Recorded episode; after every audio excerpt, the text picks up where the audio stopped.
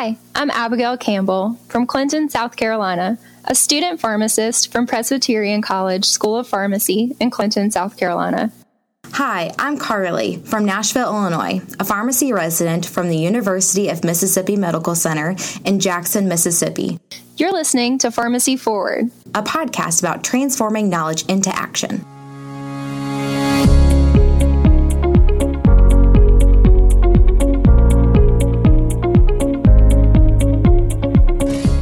Episode, we will talk with Dr. Joseph Saseen about credentialing in pharmacy. Dr. Saseen is professor in the departments of clinical pharmacy and family medicine at the University of Colorado on the Anschutz Medical Campus in Aurora, Colorado.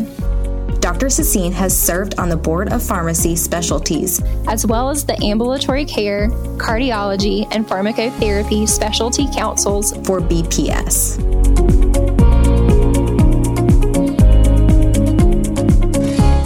Hi there, this is Stuart Haines, and you're listening to the Pharmacy Forward podcast. My co host today is Chase Board, a PGY1 community pharmacy practice resident from the University of Mississippi School of Pharmacy. Hello and welcome. Our topic today is credentialing and board certification. As a pharmacy resident, I'm eager to find new opportunities to improve the quality of care I can provide to my patients. As a student, I was pretty intrigued by all those acronyms behind the names of some pharmacists I've worked with, wondering what that all meant.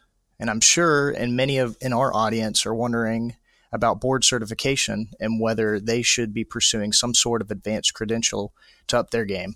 So I'm very excited to dive deeper into this topic today. Our guest is Dr. Joseph Saseen, or Joe, uh, professor in the Department of Clinical Pharmacy at the University of Colorado, and a board certified ambulatory care pharmacist, pharmacotherapy specialist, and a certified lipid specialist. Uh, Dr. Saseen has been a member of the Board of Pharmacy Specialties, also known as BPS, as well as two of the specialty councils over the past decade and Dr. Saseen was the chair of the ACCP Certification Affairs Committee and the first author on the resultant ACCP white paper entitled Future Clinical Pharmacy Practitioners Should Be Board Certified Specialists. So, Joe, welcome to Pharmacy Forward. Well, thank you, Stuart and Chase. It's a pleasure to be here. This is a topic that I'm very passionate about. So, Joe, many of us who have full time faculty appointments are familiar with the various credentials one can earn following graduation from pharmacy school. But I suspect that some in our audience don't really understand what a credential is or how a certificate is different than certification. So, I'm hoping you can give us a brief overview of the kinds of credentials that are available to pharmacists beyond their entry level degree and their pharmacy license. Absolutely. This can be somewhat confusing with different terminology. And there's certificate programs, and then there's actual certification. Perhaps the easiest to explain is what is a certificate program? And the way I usually describe this, a certificate is something you get after completing sort of a focused, structured bit of continuing education. So you may sit through a half day CE program and then earn a certificate of participation. That's going to be different than certification. And our biggest one that we think of is board certification certification, which um, we have many different ones that we can talk about. But a certification process really is um, a program where there's eligibility criteria which identifies a population that is eligible and then there's some verification process usually verification of not only the experiences but also knowledge a credential is, and for our audience, we all have pharmacy licenses. So that's a basic form of a credential um, where we have a licensure to enter our profession and, and do certain duties. But there's also training programs where pharmacists, after graduating from pharmacy programs, can enter either residency and or fellowship programs. And those are examples, especially residencies that are credited by ASHP of a credential. Joe, since I'm completing a residency at the moment, I've put more thought towards getting board certification. I understand there's lots of different options. It looks like there's about 12 different specialties that are available through Board of Pharmacy Specialties or BPS. And there's some certifications that I've seen that are not sponsored by BPS, uh, such as Certified Lipid Specialist or CLS, which I notice you have, Joe. Can you give us a brief rundown of some types of board certifications that a pharmacist might wish to pursue? Absolutely. I think as a pharmacist, we can have two large buckets, as you alluded to ones that are pharmacist only type board certifications, and then there's some interprofessional um, additional type programs that we have. And perhaps the one that um, is easiest to explain is the ones that are issued through BPS, which Stuart alluded to already, the Board of Pharmacy Specialties. And there are 12 with actually perhaps even some more around the corner um, in evolving areas such as transplant and perhaps even emergency medicine or emergency department pharmacist care. But the 12 that are currently available include um, BCPS, which are board certified pharmacotherapy specialists, and then 11 other areas which are a little, little bit more focused. For example, either in ambulatory care or critical care or cardiology that have more of a focus in a patient population.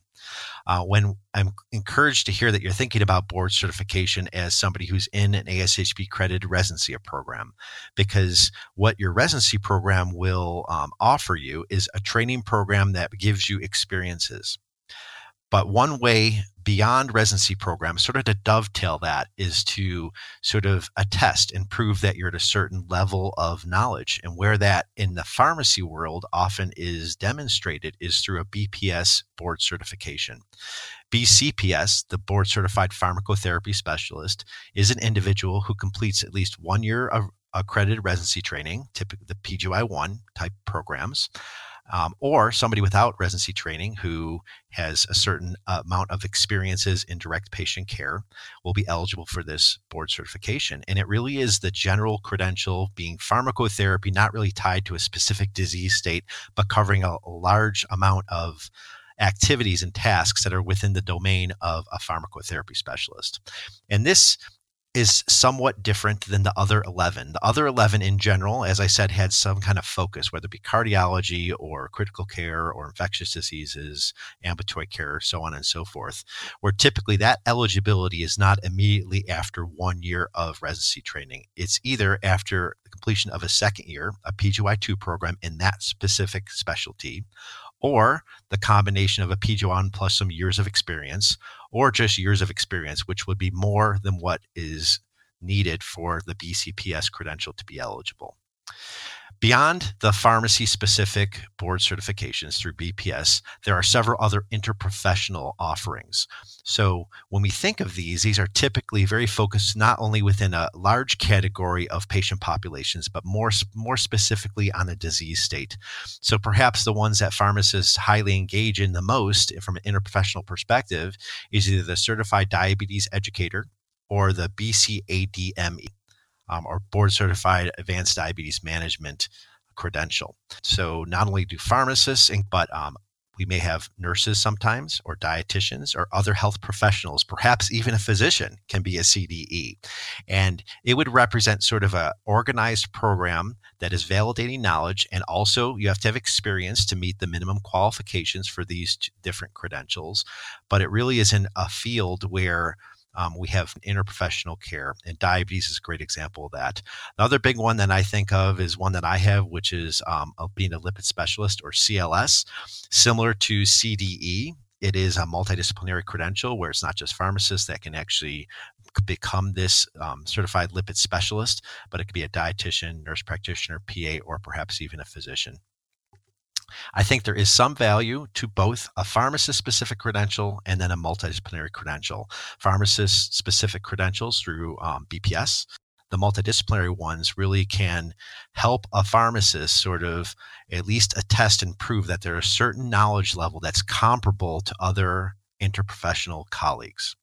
And just for completeness sake, I don't want to just focus in on diabetes and lipid management. There are other examples of interprofessional credentials. There are some with within HIV and some within medication safety that are available to pharmacists. So this world of credentialing can be quite vast and broad. So let me ask you this, Joe. So there are several credentials that one can get in very specific areas, whether it's specific pharmacy areas or interprofessional. And I'm wondering whether you think it's wise, particularly for someone who's just just out of school, to pursue a credential that is very specific versus something that's a bit more general, such as pharmacotherapy specialist, which is a very generalized credential versus focusing on a very specific disease like asthma or lipids or diabetes. You know, in my opinion, Stuart, I think when you're early in your career, I think you're better off being broader than very narrow. Um, I think those broader credentials do position candidates um, like from a competitive standpoint, where you do want to verify early in your career, I think some broad application of knowledge and skills in a broader population. Then, as you progress in your career and go down a path where you maybe focus more on a particular disease state, that's where I think the value of getting a more disease specific credential, I think, carries its weight. So, Joe, as a, uh, a PGY1 resident, I'm interested in pursuing a PGY2 ambulatory care residency, and I'm interested in pursuing a CDE credential. Um, I know that's a little more specific and disease state oriented, uh, but I that's one of my passions that I'm interested in. Would you recommend that I go BCPS first, and then uh, I guess what would a timeline look for going to pursue a CDE after that? So that's a really good question. And I think that you're going to get different um, responses from different people.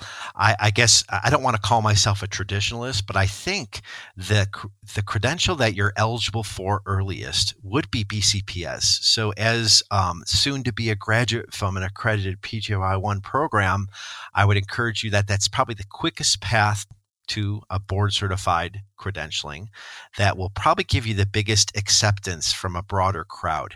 I don't I, I don't want to downplay the importance of becoming a certified diabetes educator because you know it will attest if you become a CDE that you're a health professional who possesses comprehensive knowledge and experiences but really only in the diabetes realm.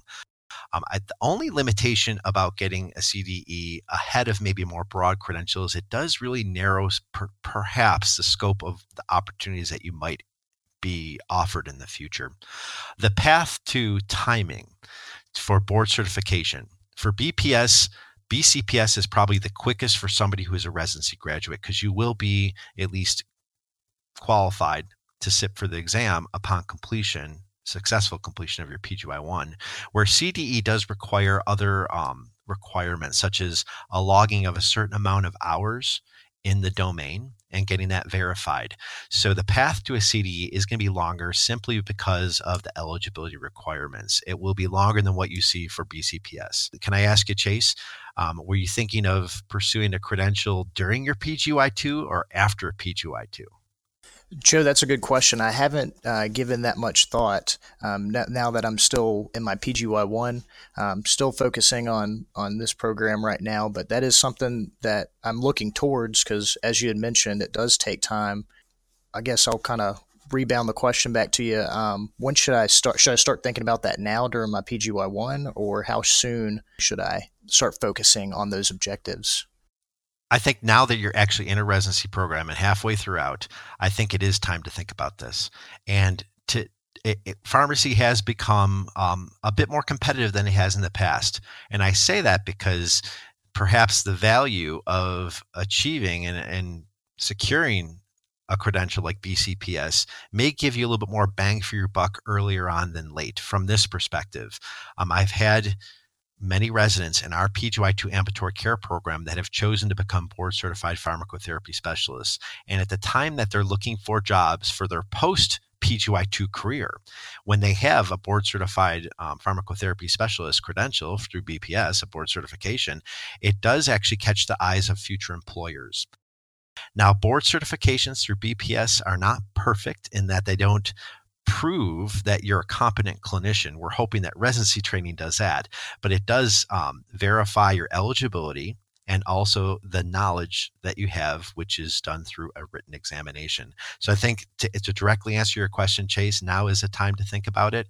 I encourage people like yourself to seriously consider whether they can sit for BCPS during their PGY2. And then, as somebody who holds two credentials, and Stuart is the, in the same boat that I am, um, I maintain my BCPS, though after that, I got my BCACP. And I feel it's important for myself to have both the broad credential and the more specific credential in ambulatory care that relates directly to the practice that I'm in. So, Joe, I'm wondering what you would recommend in terms of preparation. I know that you need to meet the eligibility criteria, and that takes time and experiences, but there's also an exam that you have to pass. And I'm curious as what are your recommendations uh, for people who wish to prepare for the exams, how they should go about doing that? that's uh, that's a key to success stuart is actually planning appropriately so i'm a believer that everybody does learn a little bit differently but uh, there always is i think a general sort of camaraderie when you actually study for an exam in either a group environment or in a structured program because I think it gives you some forced guidance. Um, there are some individuals who actually have the ability to be very self motivated and very self aware of where they're strong and where they're weak when they're preparing for exams. So there may be some individuals that can do it all on their own by looking at the, the exam blueprint and maybe going off the resources that are available online.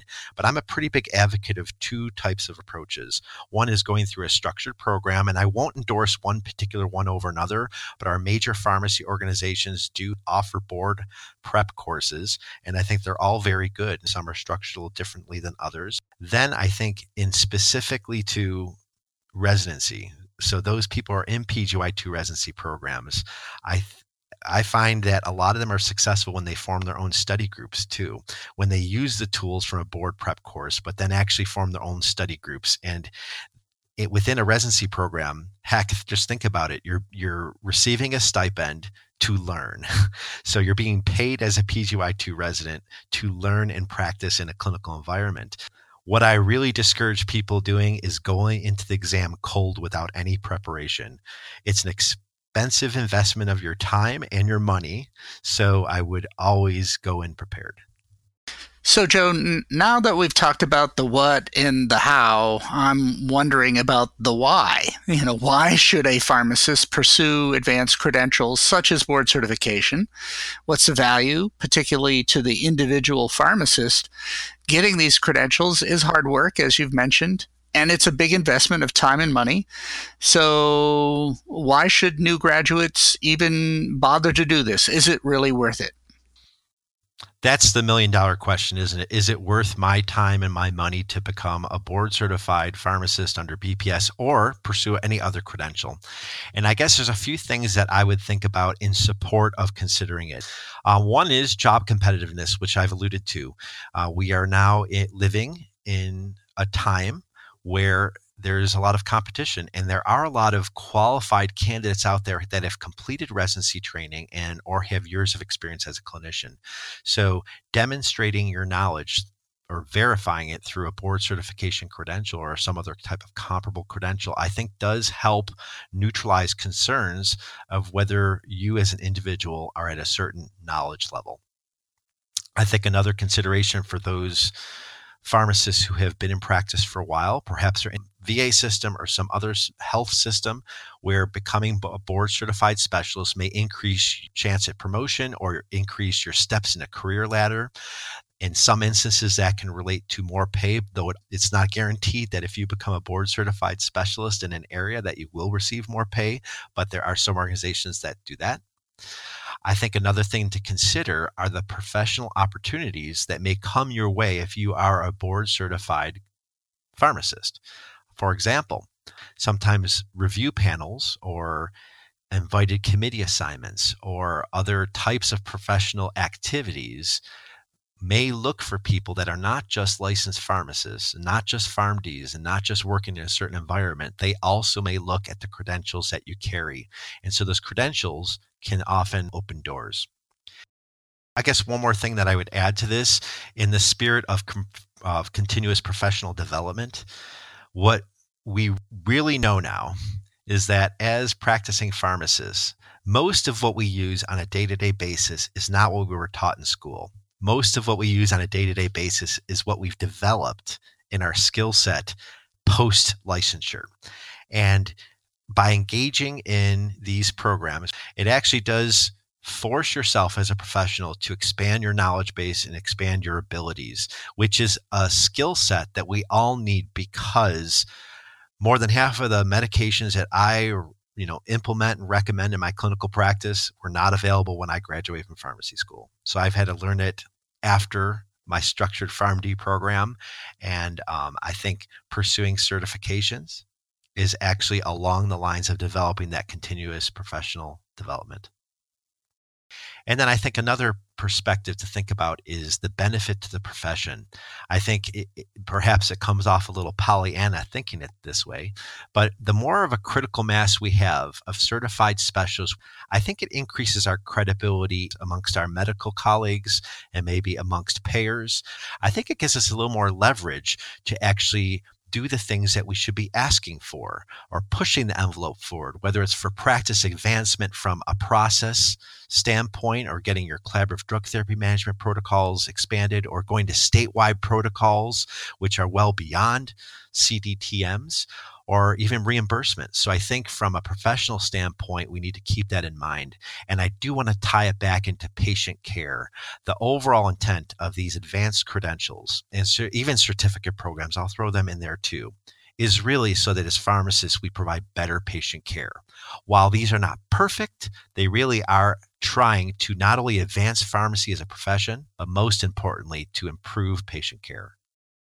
So, Joe, what I've taken away from this is that a certificate is more or less kind of like a CE program, and you can obtain after a short lecture or something like that, versus a certification, which requires verification of an expected knowledge level. And how to do this is through pre planning, through structured programs, uh, through years of experience, and um, also doing a PGY1 or pursuing a PGY2 after. And why is because that it's competitive in the job market now. And as you alluded to, professional opportunities can open up when pharmacists are more credentialed. And then also, um, as, as you hit home, just improving patient care is, is the main main point. Well, Joe, I can't thank you enough for being here today uh, and exploring these concepts of credentialing and board certification in this episode of Pharmacy Forward and sharing your wisdom on this important topic. Yes, Joe. Thank you so much for being on our show today. I've, I've learned a lot.